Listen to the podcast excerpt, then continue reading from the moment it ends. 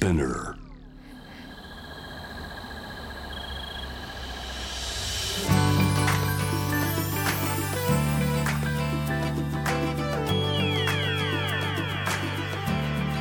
エネオス4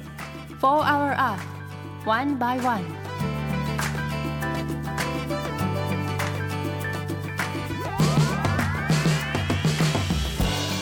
ENEOS for Hour Earth 1 by 1ナビゲーターの堀田茜ですこの時間は素敵なゲストをお招きし地球のより良い未来の実現に向けた SDGs について皆さんと一緒に学んでいく時間です、えーアメリカのアカデミー賞えっ、と徐々に解禁というか公開されていますね。あの私が昨年大絶賛していたあのラムという映画を、えっと、配給している A24 の映画の「 Everything Everywhere All at Once」という通称エブエブもあのアカデミー賞最多の10部門11ノミネートということですごいですね。もう公開が始まっているということで私も見に行きたいなと思っています。そして最近あの見た映画で渋谷のユーロスペースで、えっと、アフターグローズという映画を見ました。あの全編白黒であこれは日本映画なんですけどあのすごく狂気じみてて決して明るい内容ではないんですけどすごくいい作品を見たなってあの思うようなちょっとサスペンス調のお話なんですけど撮り方とか演出がすごく斬新で独創的でぜひそういうちょっと変わり種の映画気になる方は「アフターグローズ」もう映画館では終わってしまったんですが配信などがあるかもしれないのでぜひそちらもあの調べてみていただけたらなと思います。えーということで本日も SDGs 学んでいきたいと思います。地球の未来を考えるこの番組はエネオスの提供でお送りします。エネオスは2040年までに自社で排出する CO2 の量をさまざまな取り組みからプラスマイナスゼロにするカーボンニュートラル企業を目指していて私たちの未来に不可欠な脱炭素循環型社会の実現に向けて具体的な取り組みをされているそうなのでそのあたりも番組で分かりやすく紹介していきたいと思いますそしてこの番組は JWAVE をキーステーションに FM ノースウェーブ ZIPFM、FM802 クロス FM、JFL5 曲をネットしてお送りします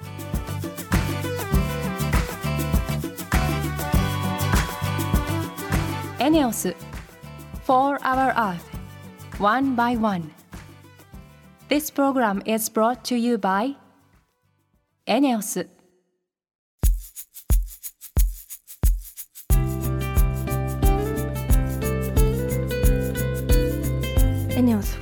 ス4 Hour Earth 1 by 1本日のトークテーマは目標14海の豊かさを守ろうです、えー今回は海を救うウニのミックスがポイントだそうです。ウニのミックスなんだろう。経済用語にも聞こえますがウニのミックスがあの造語だとしたらウニが関係しているんじゃないでしょうか。私はウニ大好きなので一体どんな取り組みなのかゲストの方にお話を伺いたいと思います。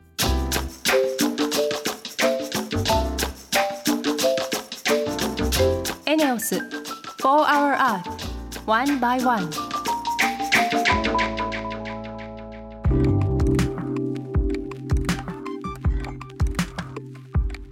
堀田茜がナビゲートしているエネオス4 Hour Earth 1 by 1本日も素敵なゲストの方とリモートでつながっています。ウニノミックス株式会社事業開発障害責任者山本優馬さんです。よろしくお願いします。よろしくお願いいたします。えーウニのミックスというワードすでにすごく気になったんですがまあその前に山本さんのプロフィールをご紹介します。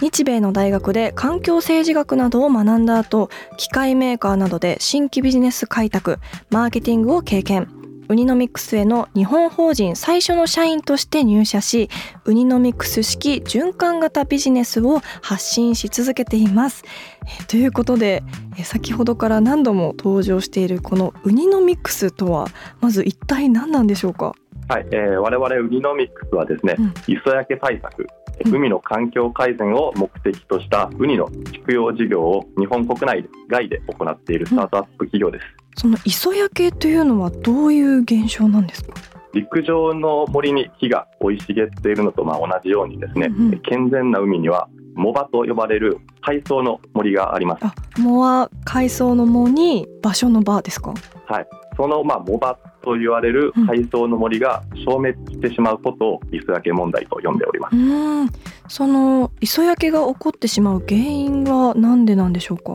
複合的な原因があるんですけれども、うん、主に温暖化による海水温の上昇など自然環境のバランスが崩れてしまうことでウニが異常繁殖してしまって、うん、海藻の藻場をウニが食べ尽くしてしまう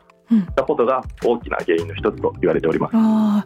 なんかウニが増える分には私ウニ大好きなので いいなって思ってしまうんですけどそこにも地球環境への影響が出てしまうということですよね。そうなんですね。あの増えてしまったんだったら、うん、たくさんウニ食べれていいんじゃないかなと思われるかもしれないんですけれども、うんはい磯焼けが起こってしまうと、餌になる海藻がないところに異常繁殖しているウニなので、うんうん、食品になるウニの部分がすごく痩せているウニしかいないというのが、うん、えー、まあ、大きな問題の一つになっております。じゃあそもそも食品にならないウニっていうことなんですね。そうですね。磯焼けのところに異常繁殖してしまったウニっていうのは痩せていてですね、うん、あの食品にならないので、えー、まあ漁師さんも取ってもあまりお金にならないので取らないということで、こういった移動繁殖したウニがなかなか減らなくて数がどんどん増えていってしまって、まあ磯焼けも改善しないとそういった問題が起こっております。えー、その大量発生してしまったウニってその漁師さんを取らずにどうやって処理されることが多いんですか？やっぱ廃棄されて終わりになってしまってるんですかね？そうですね。まあこの磯焼けが起こっている地域の多くのところでですね、うんうん、増えすぎてしまったウニを元の資源量に減らすために駆除活動っていうのが行われております。駆除。本当に取ってこのまま廃棄してしまうっていう、まあ、非常にもったいないし、まあ、ウニにとってもすごくまあ申し訳ない、そういったあの活動が行われているのが現状です。なるほど。あのそんな中でウニのミックスでは具体的にどういったことをされてるんですか？我々はですねウニの畜養事業っていうものを行ってまして、はい、えー、磯焼けの原因になっている駆除されるようなウニを駆除するのではなくてですね、うん、陸上で畜養身を太らせることによって商品価値のあるウニに生まれ変わらせるそういった活動事業を行っております。へえそれ痩せたウニをどうやって美味しいウニに変えていくことができるんですか？まず痩せてるウニっていうのは餌がない環境で育っているものですので、うん、まず餌をあげて太らせるんですけれども、はい、まあ、そこに結構ノウハウがいろいろありまして、うん、まず美味しいウニに育つためにはですねやっぱり餌が重要っていうふうに言われてまして、うん、天然の美味しいウニっていうのはやっぱり美味しい海藻を食べて育っているという事実がありますので、持続可能な方法で収穫されている食用昆布のですね端材の部分を有効活用したウニ専用の餌を開発しまして、うん、それを与えております。あ餌もすごくサスティナブルな素材っていうことなんですね。そうですねそのウニの養殖をまた陸上で行っているっていうのはなぜなんですか？天然のウニっていうのはですね旬がありまして、うん、まあ、1年を通してその旬の短い時期だけしか美味しいウニって実は食べれないんですよ。うんうん、なんですけれども陸上のですね水槽で、うん、えー、育てることによって、うんうん、まあ、ウニの成長に適した水温だとか水質を調整することができるので、うん。はいはい、1年中安定してウニを育てて数年出荷できるといったメリットがありますので、我々はあの陸上でウニを育てております。すごいそのウニのミックスで生まれ変わったウニって普通のウニと比べてどういう感じなんですか？まずそもそも日本で消費されているウニの約8割ぐらいがですね実は海外の輸入品でして、はい、日本の需要に対して国産のウニだけだったらまあ供給が全然追いついていないという状況が今あります。で、まあ、世界でも寿司ブームが起こっているので、うん、海外のウニ市場っていうのもですね急成長してまして、はい、まあ、日本中世界中で実はウニ不足に陥っています。ですので普通のウニといってもですね国産のウニもあれば、うん、輸入の海外のウニもあってで、まあ一言で言ってもこう取れる時期であったりだとか、場所によって本当に浴場品のえー、美味しい天然ウニもあればあの、あまり品質の良くないウニまで。千差万別あるっていうのが実は天然のウニなんですね、うんうんうん、そういったものに対してこの我々が陸上で管理の行き届く水槽の中で行っていると、うん、1年間通して安定した一定の品質の国産のウニを数年安定供給できるっていうところが我々のウニと、まあ、いわゆる通常のウニの違いのところかなというふうに、えー、食べてみたいそしてさらにエネオスと協業されているとも伺ったんですがそれはどういった取り組みをされているんですか？はい。エネオスさんとはですね、うん、このモバ保全によるブルーカーボンクレジットの算出による、えー、脱炭素社会に向けた活動で協業させていただいております、はい、難しい。ちょっと冒頭でもお話ししました通り、うん、あの陸上の森が二酸化炭素を吸収してくれるのと同じように、うんうん、海の中の海藻の森もですね同じようにまあ二酸化炭素を吸収してくれてるんですけれども、うん。うん、この、まあ、磯焼け対策を目的に我々がこの活動を行うことによって、どれぐらいこのモバがですねどれぐらい二酸化炭素が吸収されたのかっていうのをモニタリング数値化を行って、うん、それをブルーカーボンクレジットとして発行するという取り組みを行っております、ブルーカーボン？はい。へえすごい。なんかやっぱエネオスと協業することでこういった点が違うとか何か気づいたこととかってあったりしますか？この磯焼けによってですね、はい、本来であれば藻場があれば二酸化炭素をこう吸収してくれてる、うん、あの吸収源があるんですけれども、うん、まあ、それがなくなってしまっているというのが今大きな問題ですので、あのまあ、エネルスさんの協力のもとこの我々の事業が全国に横展開していけばいくほど、うん、まあ、二酸化炭素も吸収されて脱炭素社会にもあのつながっていく、まあ、そういった取り組みっていうところがすごく大きいところかなというふうに思います。なるほどでは山本さんの最後に今後の目標について教えていただけますか？今後ですねまずこの磯焼け問題っていうのが全国世界中で起こっている非常に深刻な環境問題なんですけれども、うんはい、まだまだ知られていないっていうところがすごい課題だなというふうに、え感じております。うん。ですので、まあ、今回もこのように取り上げていただいたこと非常に感謝しておりますし、はい、えー、とまずはこの問題の認知度を高めれるように、うん、発信っていうところはですね今後も強化していきたいと思っております。うん、はい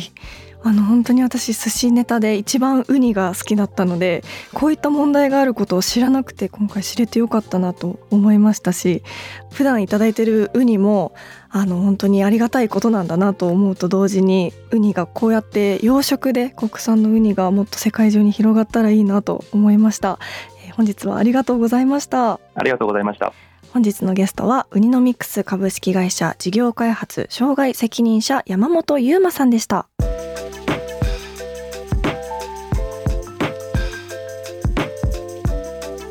ネオス4 Hour Earth One by One.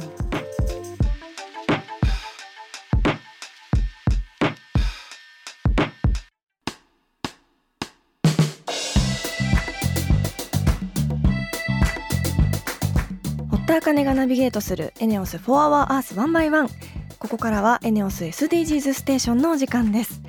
今月はカーボンニュートラルの実現に向け注目され始めているという SAF と書いて SAF について学んでいきます私も初めて聞いた言葉なんですがエネオスではすでに SAF について取り組みを始めているそうなのでいろいろとお話を伺っていきたいと思いますということでエネオスの山本さんよろしくお願いしますはい、よろしくお願いいたします。お願いします。まずは簡単に自己紹介をお願いします。はい、エネオスでサフ事業を担当しております。海外事業企画部の山本と申します。はい、本日はよろしくお願いいたします。はい、今回サフというものについてお話しいただけるということなんですが、そもそもサフとは何なのでしょうか？サフとはサステナブルエビエーションフィエルの略で、日本語では持続可能な航空燃料を意味しています、うん、通常の航空燃料は石油を原料として製造されておりますが、はい、ハフは、えー、廃食油と呼ばれる使用済みの食用油や廃棄物から製造し CO2 の排出量を抑えられる航空燃料のことを言います。へえ食用油からも製造できるんですね。すごい。そうなんです。実際どれくらいの CO2 の削減が見込まれるんですか？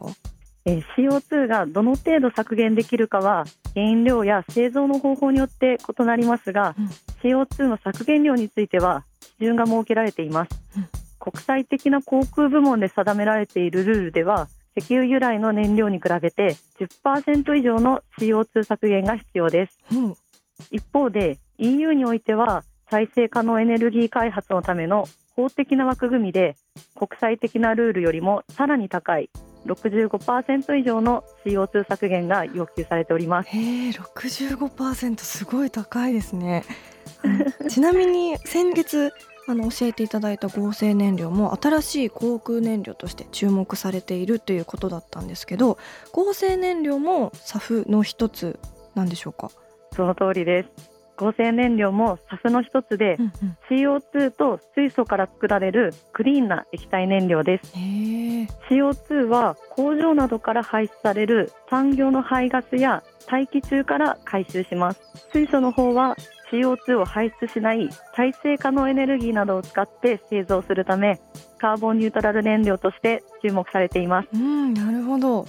SAF は石油以外の原料を使って製造するということですがどんなものが原料になるんですか？えー、SAF の原料としては廃食油アルコール干しゴミなどいろいろなパターンがありますが、はい、それぞれ製造方法が異なってきます、うんうん、製造方法としては廃食油などから水素を使って製造したりアルコールを反応させたり、うん、または干しゴミなどをガス化した後に結合させることで燃料に変えたりする方法もあります。あすごい。ゴミからも燃料ができるですか？すごい。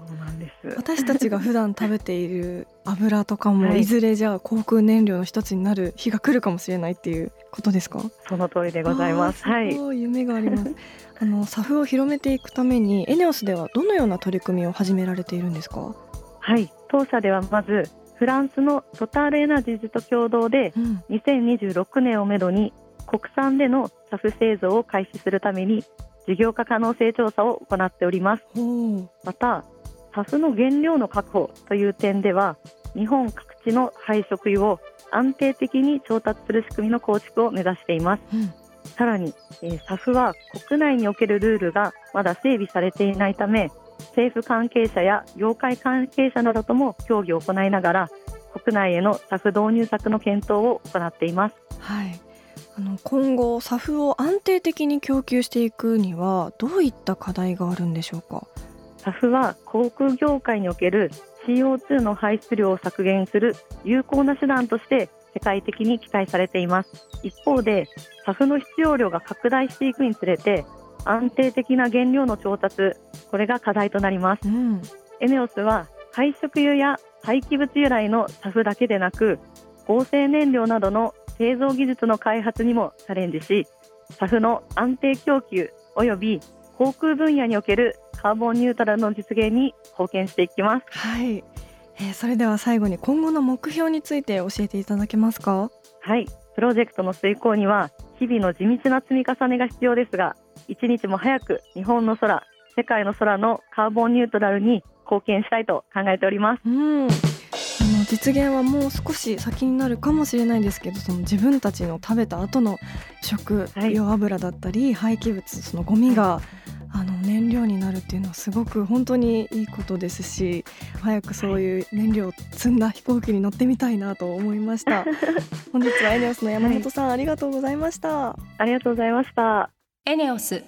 4 Hour Earth One by One.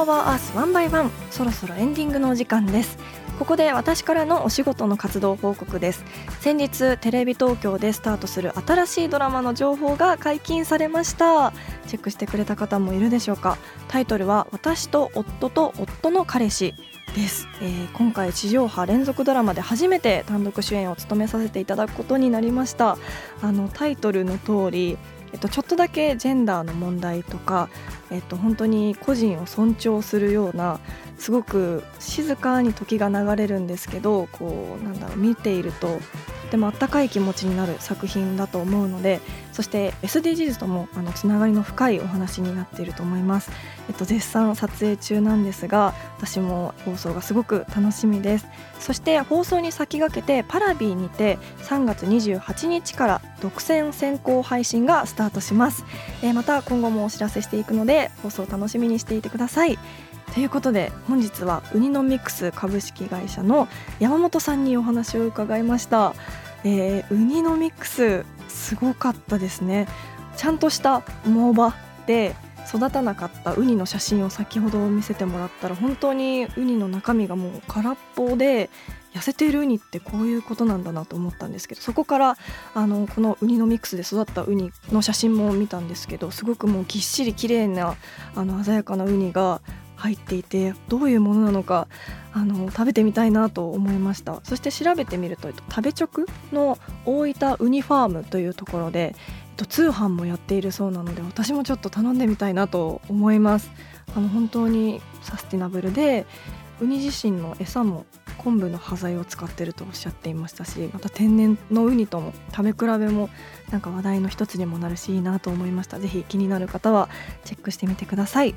リスナーの皆さんも普段やっている SDGs なことや気になること質問などあればぜひ番組まで教えてください。メールはホームページにあるメッセージトゥースタジオから。Twitter は番組名を検索して4 Hour Earth の頭文字 FOE813 をつけてどんどんつぶやいてください。エネオス SDGs ステーションのコーナーでは引き続き地球温暖化に関する疑問や質問さらに皆さんが家庭や学校会社地域で取り組んでいる地球温暖化対策についてのメッセージも募集中です。メールでのメッセージを採用された方には地球にも優しいバナナペーパーを使用した番組オリジナルステッカーをプレゼントいたします。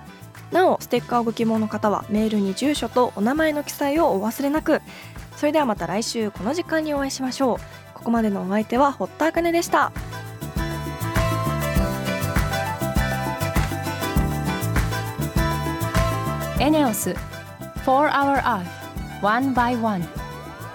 this program was brought to you by エネオス